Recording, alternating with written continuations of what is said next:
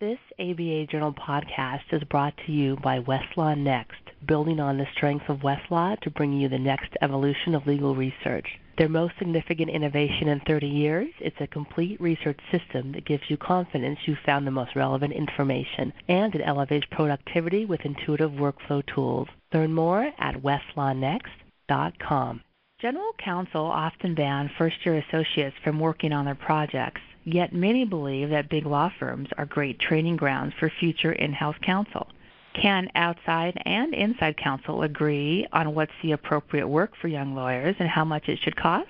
I'm Stephanie Francis Ward, and that's what we're discussing today at the ABA Journal podcast. We're joined by Leah Cooper, the former managing attorney at Rio Tinto, who now leads strategy and development for the legal outsourcing company CPA Global, Bill Henderson, a law professor at Indiana University, whose work focuses on the economics and structure of the legal profession, Paul Irving, a former managing partner of Manatt Phelps and Phillips, who is now a senior advisor with the firm and a fellow with Harvard University's Advanced Leadership Initiative, Matt McDonald, a partner of Drinker Biddle, James Steigerwald, the hiring partner at Duane Morris, and Mike Roster, the former general counsel of Golden West Financial Corp who now leads the steering committee of the Association of Corporate Counsel's Value Challenge. Mike, what are you hearing about general counsel banning first year associates from working on projects? Well, first of all, this isn't a new event. For the last five, even ten years, I think general counsel have been concerned, but the economic meltdown created much more pressure. I think the simple answer is most say they don't want first, second, and sometimes even third year associates because the rates are too high that is, they're too expensive, and they don't come across as knowing what they're doing. I think if you dig a little deeper, and many general counsels who are thoughtful about it do, um, you, you look at the incentives of the current law firm system. Uh, one incentive, and starts in law school but goes on to the law firm, is you get rewarded by identifying issues, not delivering solutions. And the corporate client wants solutions. And I don't care if it's a first year lawyer or a senior partner. I don't want to hear them twisting and turning. I want to hear solutions. And second, and the tough one, is the incentive of billing hours. Uh, they're rewarded in every way by billing hours. And somewhere along the line, the general counsel representing the company saying, I can't pay for this spinning around that they're doing. Okay. Matt, have you had many clients request that junior lawyers not work on their matters? And if so, what was your response? We have seen, uh, I think I agree with everything that Mike just said. I mean, we have seen that clients have been asking not to have junior lawyers either work on their matters at all, or we will find that clients come back and question the time of junior lawyers uh, much more strenuously than they might on, uh, you know, than other lawyers working on a matter. I mean, I think there's a perception that, you know, if you look at an hour of time from a junior lawyer, there's a there's a certain level of a certain percentage of ramp up time or wheel spinning or you know just sort of they don't know what they're doing so they're kind of learning on my dime. Uh, i mean frankly when a client sort of raises those issues we'll often talk to them about the best way to structure their mat- their matter efficiently. I mean that's certainly something we strive to do in all of our representations and make sure they're getting the right level of service you know the right team. Um, you know, so to the extent that we can you know, essentially convince them that you know this really is a more efficient way to do things, we'll certainly try to do that. But uh, in most cases, we will just you know honor the wishes of the client, um, you know, on a case by case basis. As a whole at our firm, and, and we can certainly talk about this a little bit later. Um, we have recently adopted uh, kind of a, a, a, new training and apprenticeship program here, you know, partially in response to the ACC Value Challenge, um, where we've tried to take some different approaches to how we train our junior associates so that when you know, our, our associates come out of this training process, we can say to the clients, look, this is a good and valuable person that is going to earn their keep on your matter. It, Paul, has the request come up when you were at Manatt? And if so, what did you say? Stephanie came up from time to time. Although, although I have to say, I don't think specifically uh, relating to, to first years or beginning associates by by very many clients. I, I think it was just kind of a more general expression of concern and frustration about the value that clients were really getting from uh, from relatively new new lawyers. And I think what it uh, what it demonstrates is that law firms have failed to make a case that in general that, that uh, training associates is important not only for the firm but for for the client, and um, and I think to an extent it also represents represents a failure or maybe at least a challenge of legal education in in that in addition to training technical skills, uh, you know, young lawyers and and and and, and uh, law students certainly need to be focusing on um, uh, judgment and interdis- interdisciplinary problem-solving skills, and really kind of trying to understand what the client is going through. Uh, so that there's some sense of alignment with client with client interests, and I, I think that that's a, a failure of, of the profession. I think more and more um, general counsel are, are concluding that kind of the law firm model is broken and it needs some reinvention. And I actually think, as as I think our White House chief of staff uh, said at the beginning of, of this presidential administration, that that um, you shouldn't waste a good crisis. And I think this is an opportunity for law firms not to waste the, the crisis presented by our, our financial challenges to kind of rethink their model. How are they delivering services, and how are specifically are they delivering value from young lawyers? Jim, what do you think about that? Um, well, I, I, think my experience has been um, uh, similar in that we haven't received blanket instructions. You know, don't put any junior associates on our files. We haven't really received that much. Um, but clients, of course, are, are looking for the, the best service at the lowest prices. You know, the best value, which I think is has always been consistent. But uh, there's there's even more attention to that now. Um, and we see it at all at all levels, really, um, whether it's a junior associate or a junior partner or um, you know a senior partner or anywhere in between. Um, folks are saying, you know, uh, how are you staffing my case and why? Um, I think you can deal with a lot of that up front um, by talking to the client and uh, you know coming to an agreement as to how how to best staff the case and that's what we try to do. I think you can also avoid a lot of those problems by uh, not charging high rates for junior associates, and then uh, you know explaining to the client that uh, it actually has been a, a value-added exercise to use the junior associate as uh, as part of the team. So I think if you deal with it up front um, and you are communicating with the client often about it, uh, there is a role for, for junior associates on uh, on on many assignments. Bill, as someone who studies the economics and structure of the profession, what do you think this exchange we just had says about where the profession is headed in terms of private practice and large law firms? Well, I think it's emblematic that we're definitely at a uh, an inflection uh, point because I think the depth of this uh, conversation is much more. Uh, I think uh, uh Mike said it's it's the idea is nothing new, but maybe the uh, the uh, intensity of the dialogue is increased, primarily brought about by the by the financial meltdown. I was at a, a group of general counsel oh about a month ago, and the question was asked, how many of you um, give instructions to reduce or eliminate the use of junior associates, and about half people raise their hand in the room. So I, I think that this is a fairly uh, common practice that's growing, and I think that the reason why it's growing is is that the um, general counsel not only are they trusted advisors to the C-suite executives, but they're managers charged with a large amount of um, expenses that they're accountable to to the corporation, and uh, they just can't deal with six to eight percent uh, rate increases, which is what they were able to do in uh, the last, say, 10, uh, 20 years, and it primarily because of supply and demand. There was, there's been a huge surge in demand for corporate legal services, some driven by uh, innovations on Wall Street, some driven by uh, more and more regulation from Washington, a lot of it driven by international uh, commerce. And and um, general counsel trying to deal with this have, have have paid the marquee firms or the brand name firms the going rate, but now we're talking about a hundred million dollars of legal outside legal spend or $50 million of legal spend, and the question becomes, what kind of value am I getting? And these are sophisticated consumers. I think Leah is a representative on that front of sophisticated uh, uh, financial consumers, and as a matter of fact, I think a thought leader on that uh, front. And they're looking for uh, value. We're finding a critical mass where where where uh, corporate uh, GCs slash money managers have to figure out how to allocate their legal spend, and it comes back. They're just you're not seeing the value there. Uh, the junior associates are being billed out at 250, 275 an hour as first years, any general counsel just knows that you're not getting good answers or answers that are worth that kind of money. Well, indeed, Leah. I, what do you have to say about that? Well, well, first, thanks. I appreciate the, the kind words, but I, I think it's exactly right. The, the general counsel is in a new role. The the general counsel has to be um, a, a manager of a cost center. The, the, the legal department, the in-house legal team, generates no revenue and spends um, a substantial amount of money. And it's incumbent upon the general counsel to manage that and be fiscally responsible for the corporation.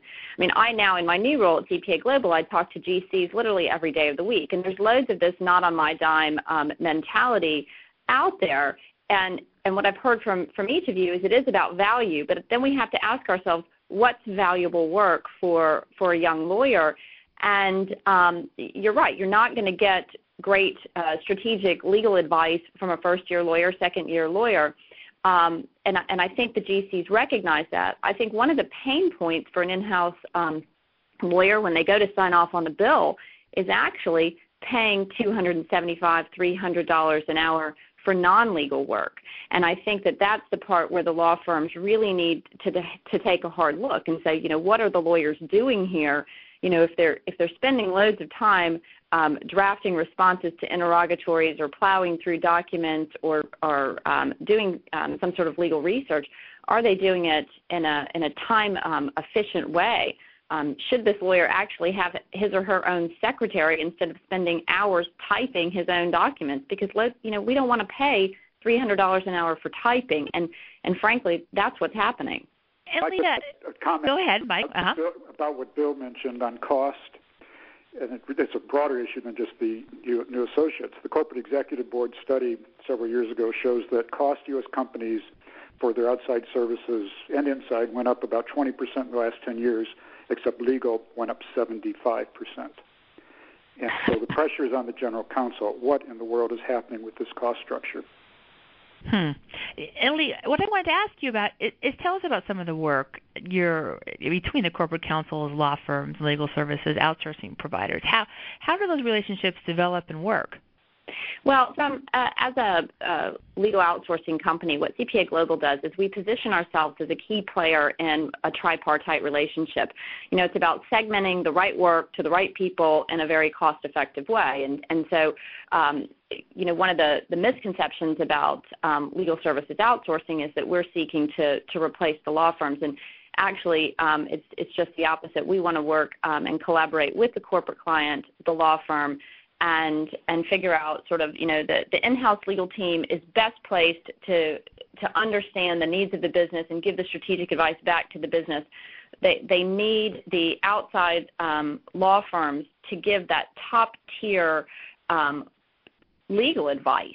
And where the LSO provider can come in is doing some of the the lower um, complexity, um, the lower value work, if you will. And I hate to say it's not valuable; it's work that needs to get done. But we can take some of that that uh, low complexity work off the plate of the in-house lawyer or the the law firm lawyer, do it at a, at a much cheaper rate, um, and give that general counsel some additional value. It's really about getting lawyers back to practicing law and not um, pushing paper. Frankly, you know, we'll, there, there, there's always paper to be pushed. We're saying, you know, those 500 little things that need to get done in a transaction or the 500 things that need to get done in a document review or a piece of litigation. We'll do those things for you. You focus on the big stuff. Where are you going to um, help me the most? And that's the, the proper strategic legal advice. Well, and Leah, I'm curious, what tasks do you think are appropriate for first year associates on client matters? You know, I, I think that um, th- there are lots of things that a junior lawyer should be doing and can be doing, and it's about assisting um, the, the lawyers he or she are working for in the process in developing that strategic legal advice. So if you look at um, legal research, for example, now as a, um, uh, an LSO provider, we do a lot of legal research but we are not a law firm and we don't practice law, so we don't offer up legal conclusions. So if you use the, the example of legal research, what my teams could, could possibly do would be to, to do a lot of the, the legwork on that research for the junior lawyer, we could plow through, um, you know, hundreds of cases on LexisNexis and provide them to the junior lawyer and have the junior lawyer start learning how to interpret and um, do analysis and give the partner the information he or she needs. What what you're finding, and it kind of goes back to my example a minute ago about typing, is when I think legal research is appropriate for junior lawyers, but if the lawyer is going to spend six hours on Lexis just summon through cases, that's not his highest and best use. His highest and best use is going to be um, understanding those cases, um, writing about them, and explaining them back to the partner. So it's it's about getting the right people to do the right tasks. If if if the law firm has a good librarian and maybe the, the lawyer doesn't have to do his or own uh, his or her own research, that's great. But what we've seen is that paralegals have gone away, library staffs have gone away, secretaries have gone away, and so these young lawyers are now doing so much of this type of work themselves. And the firms get away with it because they get to bill for it. exactly. Um, uh, Paul, what, what do you have thoughts on what she just said? Yeah, uh, look, uh, I I agree with Leah, and I, I certainly think that this is the direction that the profession uh, is going in, and and and should going should be going in. Um, I, I think ultimately the role of, of junior associates should be to be to be trained to become partners, which is kind of a, a historical notion, but but I, I I think still true. Uh, we've we've turned uh, junior associates through leverage models and, and the like into commodity providers. Those that, those commodity services can be uh, handled much less expensively and probably much more efficient, efficiently by by outside service providers and by paraprofessionals and and others depending on on the model. And so what I really think is we need to in some way return to and it, it certainly won't be what existed um, 30, 40, 50 years ago. But but I, I suspect many of us on the phone grew up in more of a residency model where, with lower compensation and more time, we had the opportunity to follow partners around and actually observe the process of, of judgment and counsel and strategic thinking uh, on a real-time basis. That's what turns people uh, in, into good lawyers. Good lawyers aren't plumbers; they're architects uh, and unfortunately, we've created a generation of, of plumbers. Paul, do you think it's possible to get back to that? Yeah, I do. And, and Matt and Jim, what do you think? Well, this is Matt. I mean, I, I think that I, I think we as a firm uh, at Drinker have have sort of taken on board what Paul has said. I mean, I, I think going back to his comment about not letting a crisis go to waste, I mentioned before that we've adopted a new uh, training program that we ran for our incoming associates last fall.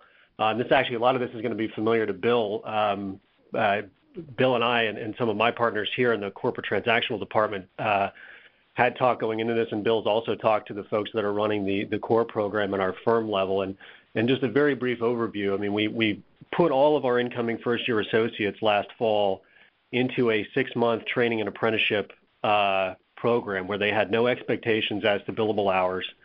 Um, they they came in at a, a lowered salary. Uh, you know, to the extent that they were billed out on selected matters, they were billed out at a lower rate than a traditional first year would be billed out at.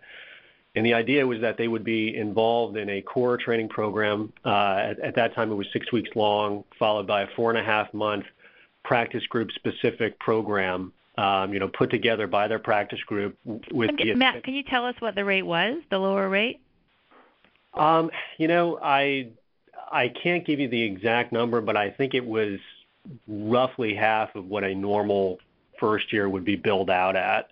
Um, I, I I I just I can't think of the exact number, but I know that it was um, it was a significant discount uh, off of what a normal first year would be charged out to a client.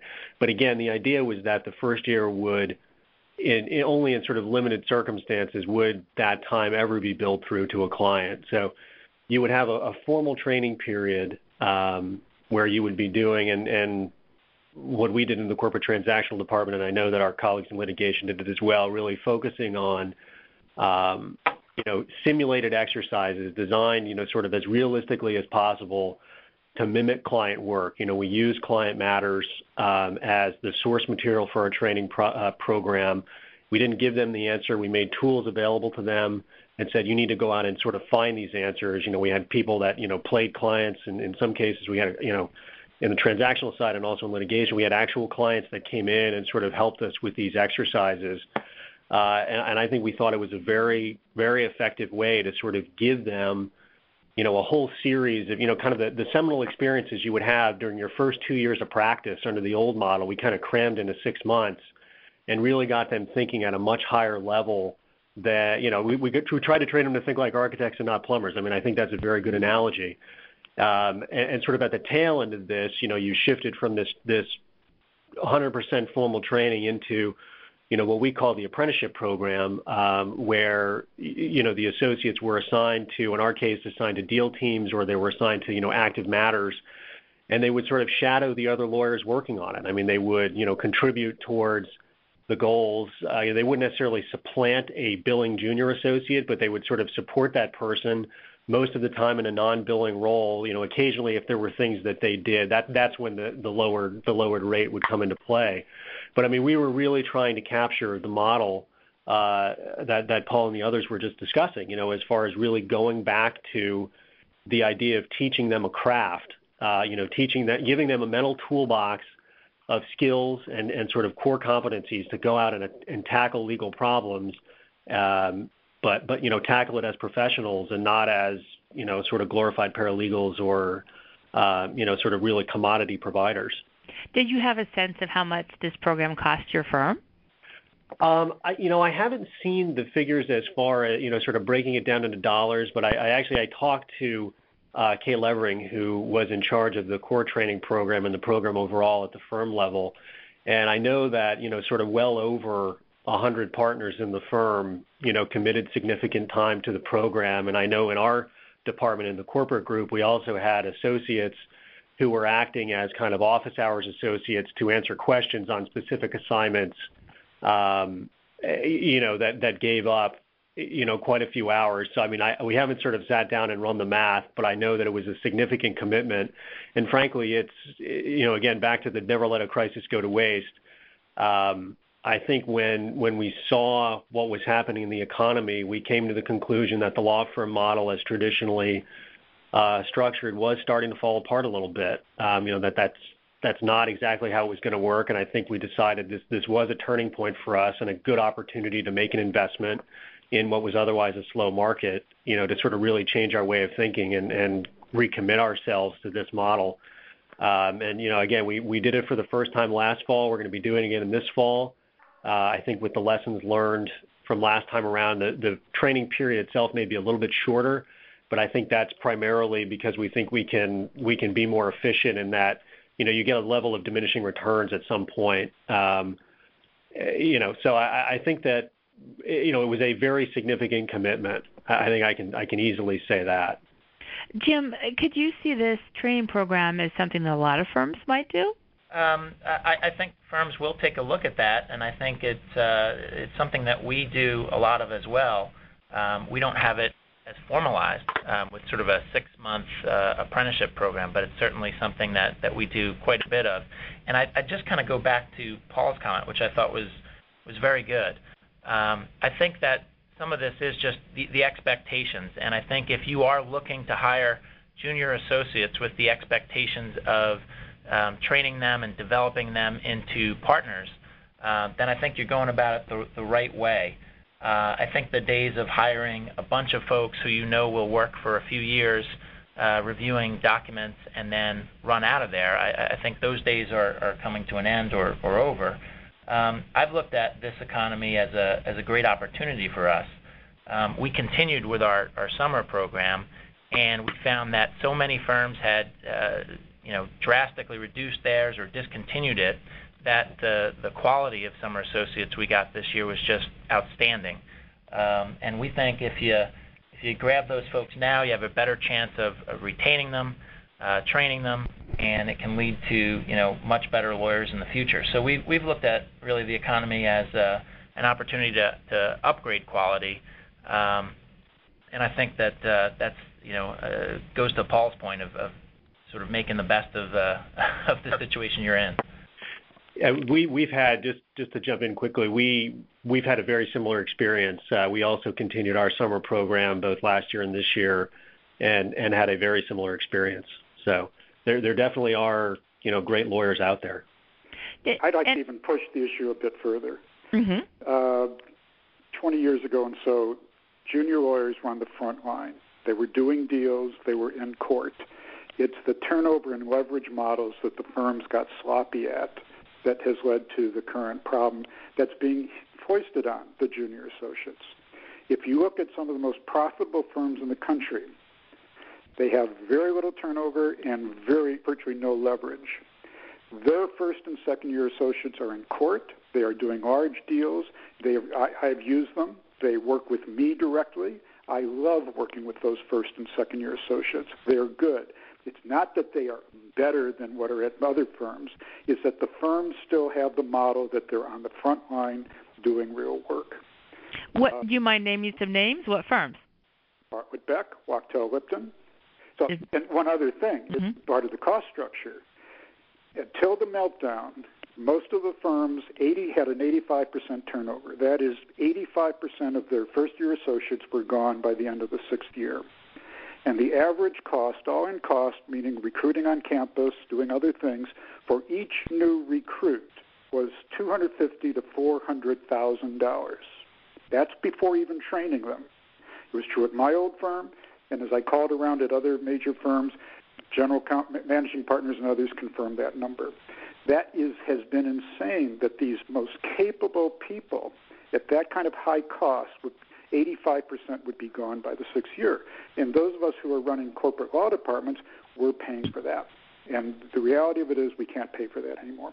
And uh, Stephanie, if I can just jump in for, for a second, I, I think that this speaks to to another issue that presents an opportunity, and that is, I, I think, frankly, all law firm leaders, if they're honest with themselves and, and corporate counsel and frankly associates, realize the system that's been adopted in response to a whole series of, of pressures ranging from AmLaw to, to all the things we know has really created a misalignment among these interests that, that doesn't need to exist. Um, uh, we hear from millennials that they're frustrated by uh, their inability to to engage and by extended partnership tracks and, and kind of following on Mike's point, lack of, of engagement with clients and lack of real meaning in their in their careers. Uh, the turnover obviously hurts clients. Uh, it provides frustration for, for law firms. So I think that there's actually much more common interest here than a lot of people. Absolutely. And one of the one yeah. of the problems is, as a general counsel or other in-house lawyer, it's reading the bill.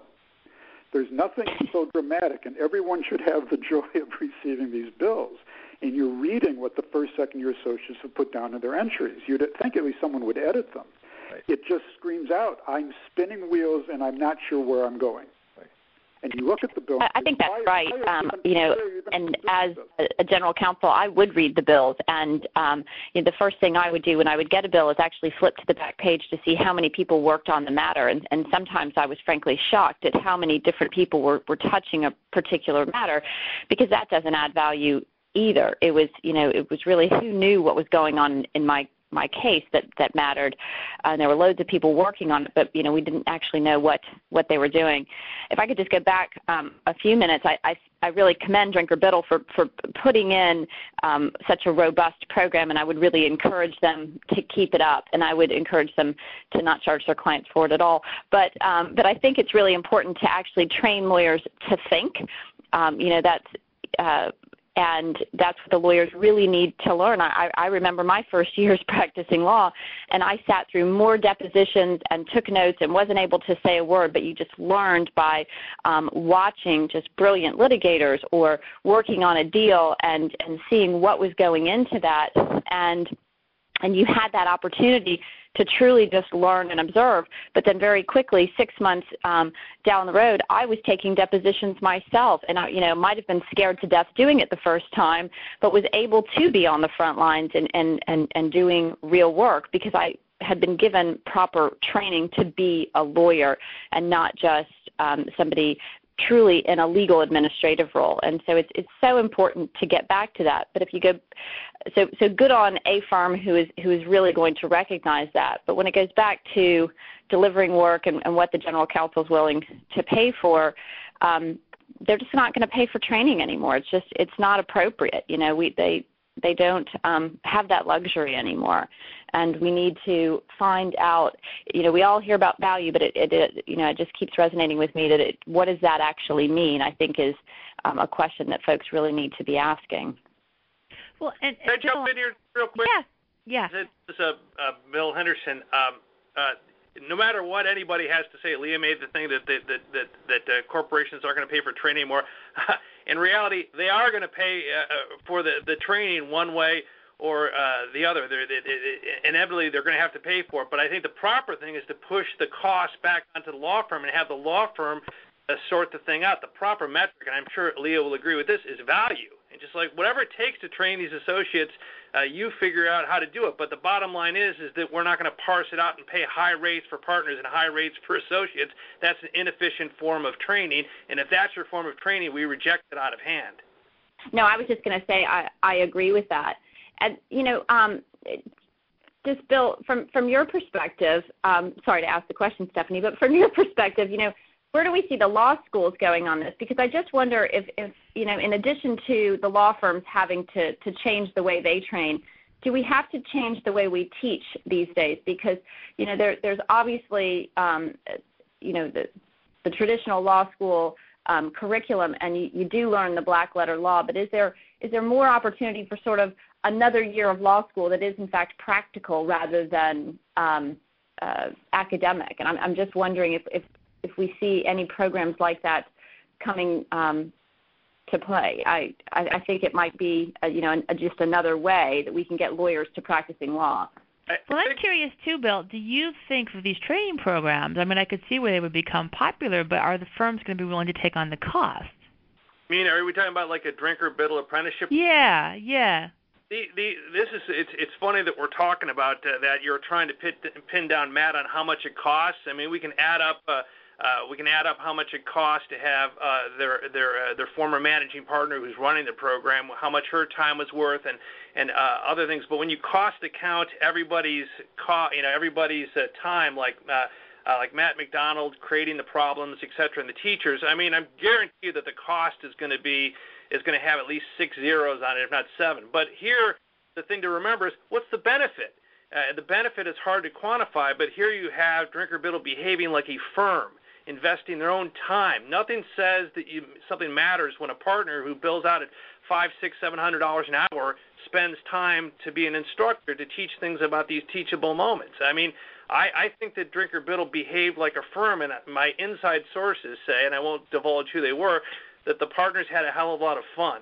Uh, doing this, and they really felt it, it, it connected them with the junior lawyers and uh, uh, fond memories of the firm. And I think it created a stronger core for the firm. So yeah, it cost a hell of a lot of money, uh, but the but the but the but the value uh, is probably incomment is probably hard to quantify, but it's going to be very, very high. And I commend Drinker Biddle because they do just what lawyers are supposed to do. They saw the opportunity and they made the judgment.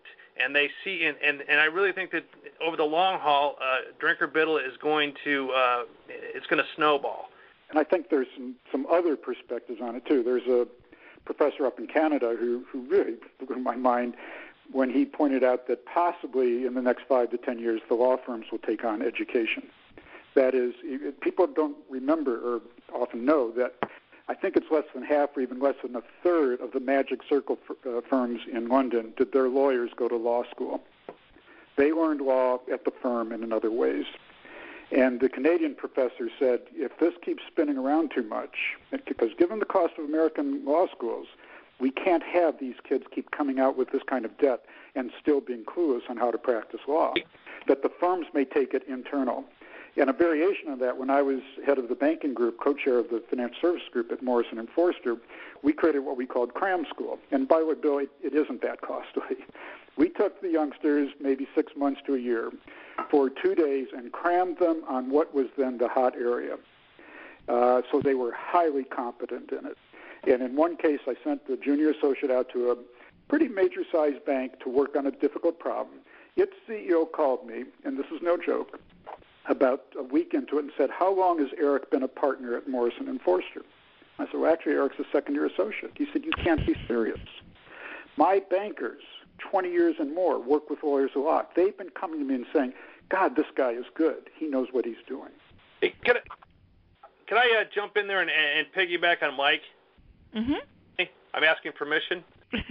So, uh, uh, and, and answer uh, Leah's uh, question as well. I think I, I think uh, uh, because I've talked to Mike quite a bit over the years, I think I've uh, some of his DNA is infected uh, me, and he talks about uh, having law firms get into the education uh, business, and and uh, I actually think that uh, uh, that uh, accelerating development to the first year of law school, going to Leah's point, is really uh, key and, and essential. And um, um, if you look at the incentives in legal education, in other words, uh, don't underestimate what junior associates can do. Give them challenges, but don't underestimate what a first-year law student can do.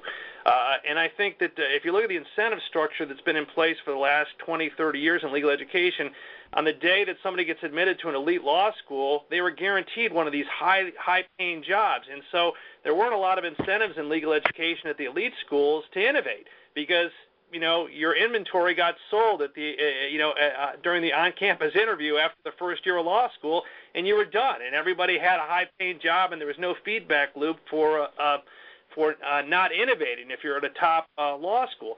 And I think uh, going to Leah's uh, point at Indiana, we have seen this just tremendous opportunity to say what happens if we actually take this seriously and we actually see what the competencies are being demanded in, the, in legal education and we begin to drill down on these things in the first year of law school. And this this caused us to go to a uh, a first year curriculum on the legal profession uh, that uh, that's team based, and all the problems that are we give them are team based problems. The students do 360 review.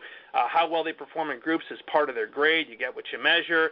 Uh, uh, there's a there's an emotional intelligence component to it, and it builds upon an upper class curriculum. We're teaching a project management course this this uh, uh, fall, and we actually have an, a client. So uh, we see the opportunity to basically source for places like uh, like Duane Morris, Drinker Biddle, uh, Manette, at least the, the, the, uh, the our students that want to practice corporate law, which is a key component here. For too long, law firms uh, hired people based upon their credentials rather than do they really want to practice corporate law. If you can separate who wants to practice corporate law, you give them the tools in law school, these are the people that should be taking these jobs, these these dwindling number of jobs in the coming years, or this fixed number of jobs in the coming years. Well, Jim, as a hiring partner to Duane Morris, what do you think about what Bill just said? Well, I, I I think he's right, and I think kind of also getting back to what what Mike said about, you know, these folks can handle responsibility, and they want responsibility, and if you give it to them, and you let them talk to the general counsel. Um, general counsel's, I think, going to be willing to pay for it because they're going to see the value. They're going to see what these folks did.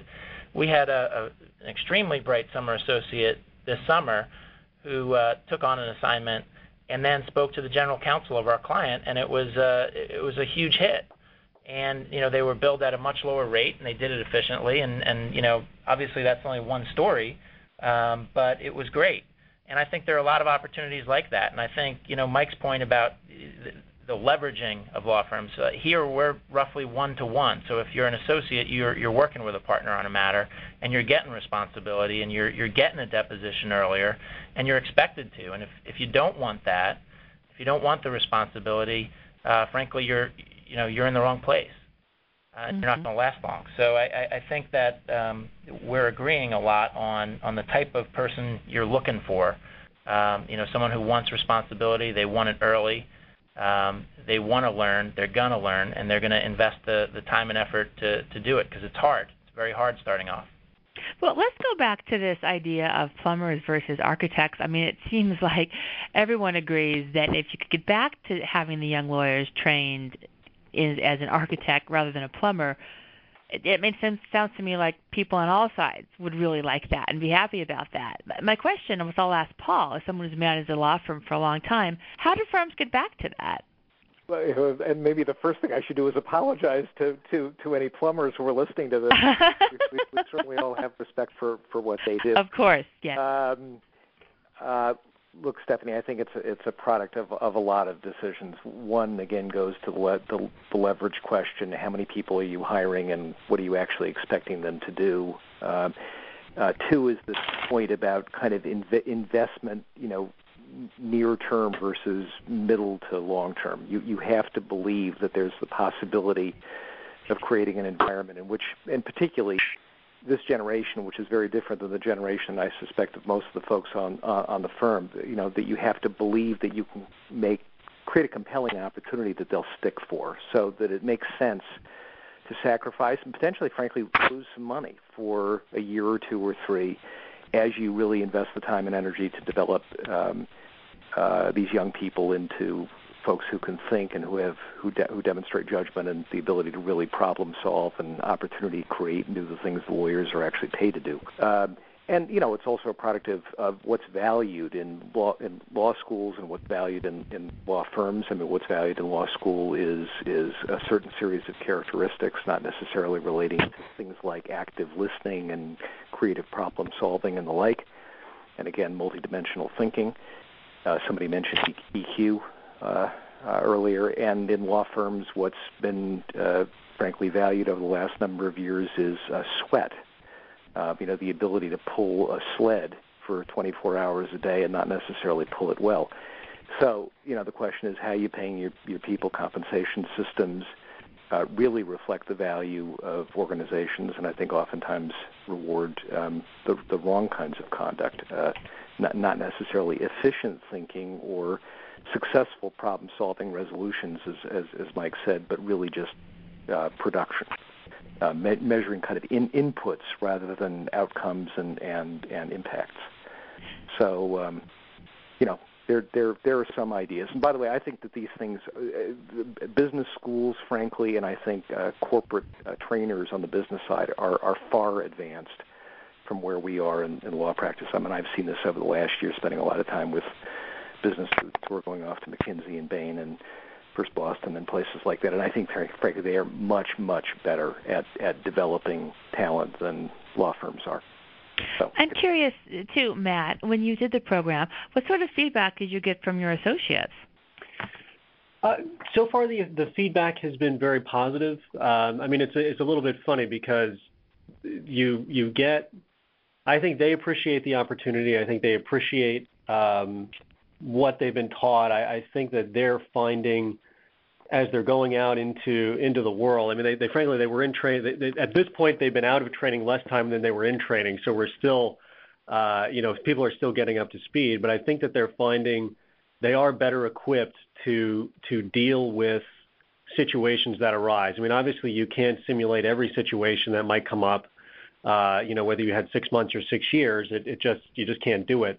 I mean, again, what we tried to focus on, and it goes a little bit to, what some others have been saying here, um, we tried to focus on sort of instilling in them certain core competencies. Um, our firm adopted, kind of in conjunction with the training program, a series of core competencies for all lawyers uh, that are broken into a variety of areas, you know, uh, technical skills, professionalism, execution, um, in a, in a series of levels, and all of our associates now are sort of ranked and compensated based on where they sort of lay across those those core competencies.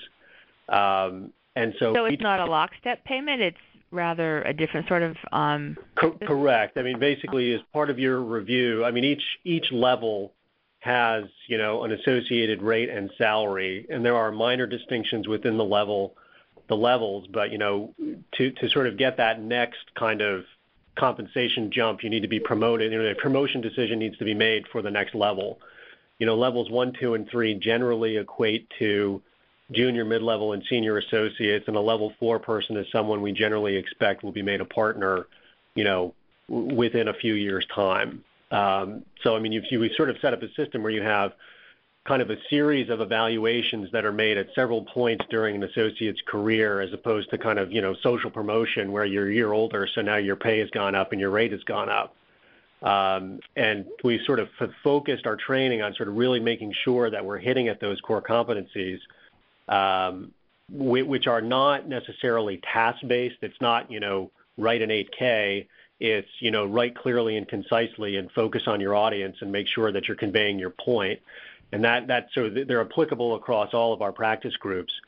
Um, but I mean, I, I think that with with those in hand, plus the training, I think our associates now feel that they have a much better sense of what it is they're supposed to be doing. Um, I think a lot of times young associates come out of law school, particularly into the transactional practices, going back to some of the things that Bill said before, and, and they've never done anything like they're being asked to do on a daily basis um, as part of a transactional practice because law schools traditionally have sort of skewed towards the litigation side of the house. Um, I think that you know the rise of transactional training programs in law schools is going to be very helpful, and there are a number of programs. I think Bill is certainly at the forefront of that thinking. There are some other programs here in Philadelphia at Drexel University. They have a nice program that they're working with, and you know around the country. But I think that what we're really trying to do with the training program and what we the feedback that we've gotten so far is that the, they they feel much more self confident, you know, to tackle unfamiliar tasks um, and, and sort of you know, have a good roadmap for their own development. Um, again, it's, it, it goes back to creating that that value proposition. They know, you know, for for a few years, you know, a few months at the beginning, they're going to be in training, they're going to be paid a lower salary, but we're really making an investment in your development so that when you come out of this, you're going to be in a much better position to succeed going forward.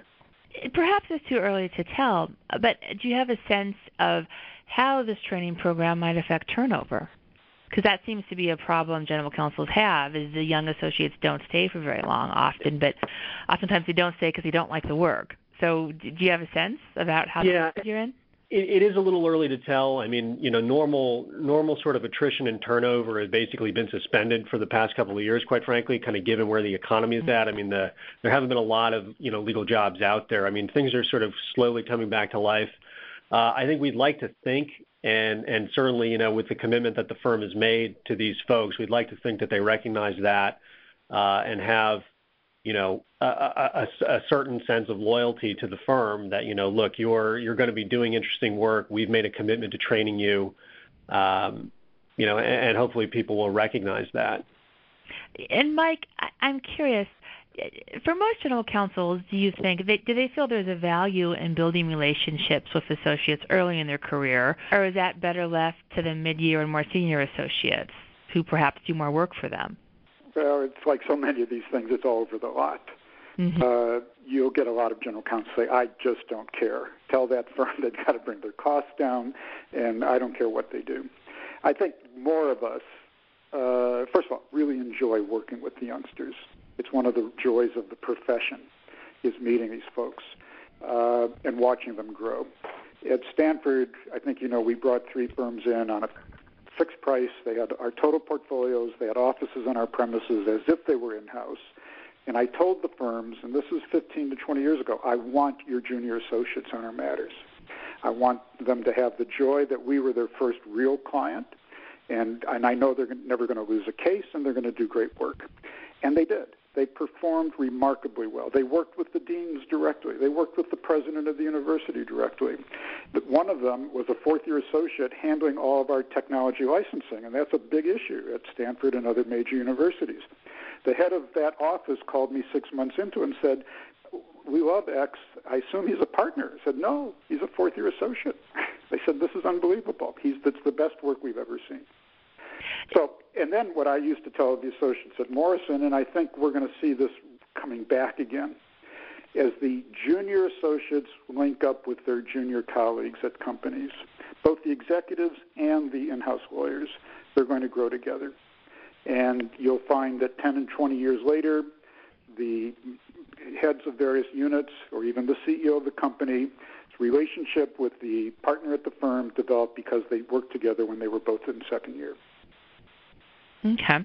And I'm curious for those young lawyers you worked with at Stanford who are a little older now, have you kept track of them? Are they still absolutely. in practice? And what are no, they up absolutely. to? Absolutely. Just they're, they're doing, they're doing very, very well. Although I'll, I'll, I'll share with you one other story. One, many of them would, it, it, it isn't this current fad of secondment where you kind of lend an associate. They were really our team. Um, but, and some participated one or two days a week, but some were on our premises for 18 months at a time. But I used to take them out for lunch before they headed back to a given firm, and I'd say, "Now you've learned how to give answers. You're you're you're loved by these clients. You cannot do this when you get back to your firm. If you do, if you just give answers rather than writing memos and all, you're not going to be deemed partner material." And they'd look at me like, "Yeah, yeah, yeah, yeah." Almost every case, I'd get a call two, four months in to say, "Wow, were you right?" Hmm. What I have to do at the firm is so different from what I was doing with you. Steph, can I, Stephanie, can I just uh, uh, just make one comment on what Mike had to say? Absolutely. Uh, uh this is Bill Henderson regarding um, uh, and just the general tenor of the conversation. Uh, who could disagree with the proposition that we should have a low leverage environment where there's low attrition? Uh, I mean, uh, where there's a lot of mentoring going on. I mean, that's definitely a great way to train lawyers. But in a world uh, where we have legal process outsourcers like uh, like uh, Leah, and, and we're trying to control costs, and we've historically over the last 50 years had this great surge in legal demand. That demand is flattening out, at least uh, domestically. And uh, realistically, law firms are going to be moving into an environment where they're going to be fighting over market share. And uh, and as much as, it is appealing as this low leverage uh, model is with extensive training and almost no attrition, uh, you know, when you make somebody a partner, you, you know, you're you're you're constraining yourself economically. You should add another associate to keep the, uh, the the pie steady. I don't know if there's enough work domestically under the traditional law firm model uh, to, to have all firms adopt the model. I, I think that that's unrealistic. Although remember, if they're not fussing over average profit per partner, all right, fair enough. As many people partner as possible gives flexibility and compensation. Everyone doesn't have to keep rising up. It's just this idiocy that we all have to have a high average profit per partner. Thus, we can't make many partners. At Morrison and Foerster, one of our former chairmen, uh, who later became president of the American Bar Association, used to truly advocate why don't we make them partner after two years? We know who's going to be good. Let's have them be part of this. And related to that, we, a number of us have been trying to get the American lawyer to publish next to average profit per partner, the annual survey, two other metrics turnover and leverage. Because as a general counsel, I don't care what average profit per partner is, but if I see two comparable firms and one has high leverage and high turnover and the other low leverage and low turnover, I instantly know where I'm going to get value. I don't need to know anything more than that. Paul, what do you think of that? I, I think Mike's right. I mean, I think it's it's a it's a good indication not only of of um, the likelihood of, of an associate being uh, appropriately engaged and connected to a client's work, but it also reflects the the firm's success in uh, in in retention and training and engaging that associate uh, emotionally, intellectually, et cetera. And and you know, happy, satisfied, excited, engaged people do better work. So I think it makes sense. Yeah, and, and from I, where I, I sit, that I, that same as Oh, sorry. Just kind of add, yeah, add one one comment, um, and this this kind of goes to the you know kind of the direction of the profession and, and the and the leverage question. I, I think that actually the comment made earlier more argues for, and I'm talking now about kind of the question of how you know how many partners can we can we have and and can can this can this model c- continue? Is, isn't the profession in a sense oversaturated? Don't we have excess capacity? I think the answer to all those questions is yes. I, I think there is excess capacity in, in this in this profession. I, I, I think that uh, efficiencies. It's actually surprising to me that that efficiencies um, haven't been more quickly adopted, and frankly, I think more than just what's going on in traditional legal outsourcers uh, you know, real technological innovation uh, ha- hasn't arrived in in law practice yet, and it will. And of course, capital markets are now encroaching internationally, and will at some stage, I suspect, domestically. So the profession is going to change a lot. And what I would say to that is that makes it all the more important that the people that that you hire actually have the kind of judgment and creativity and problem solving ability that ensures that they're not commodity providers because all that commodity work should be absorbed in the in, in the market and absorbed very quickly. Lee, you were going to add something? Yeah, I was just going to to echo to say that if you if you actually made some of the associates um, partners earlier, or because you do know, you, you can see which ones are going to cut it, which ones can't, which ones have judgment, which ones don't, and, and um, but if you, if you get them invested in the ownership of the firm and and, and the you know the purpose of the business of the law firm, um, earlier, you're you're going to get more out of them. But but from where I sit too, that that same associate doesn't want to do the work that that I'm offering from a legal outsourcing um, perspective. I mean, they they want to be doing higher value work, and and at the same time as we teach these folks how to be lawyers, um, if if you do it early enough, you can teach them to be better business people as well, and ultimately that too will benefit the firm if you, you teach them how to delegate work and not do um, tasks that aren't um, worthy of their time themselves, I mean, it will just, you know, it, it will continue to yield more productive, more efficient, and then more profitable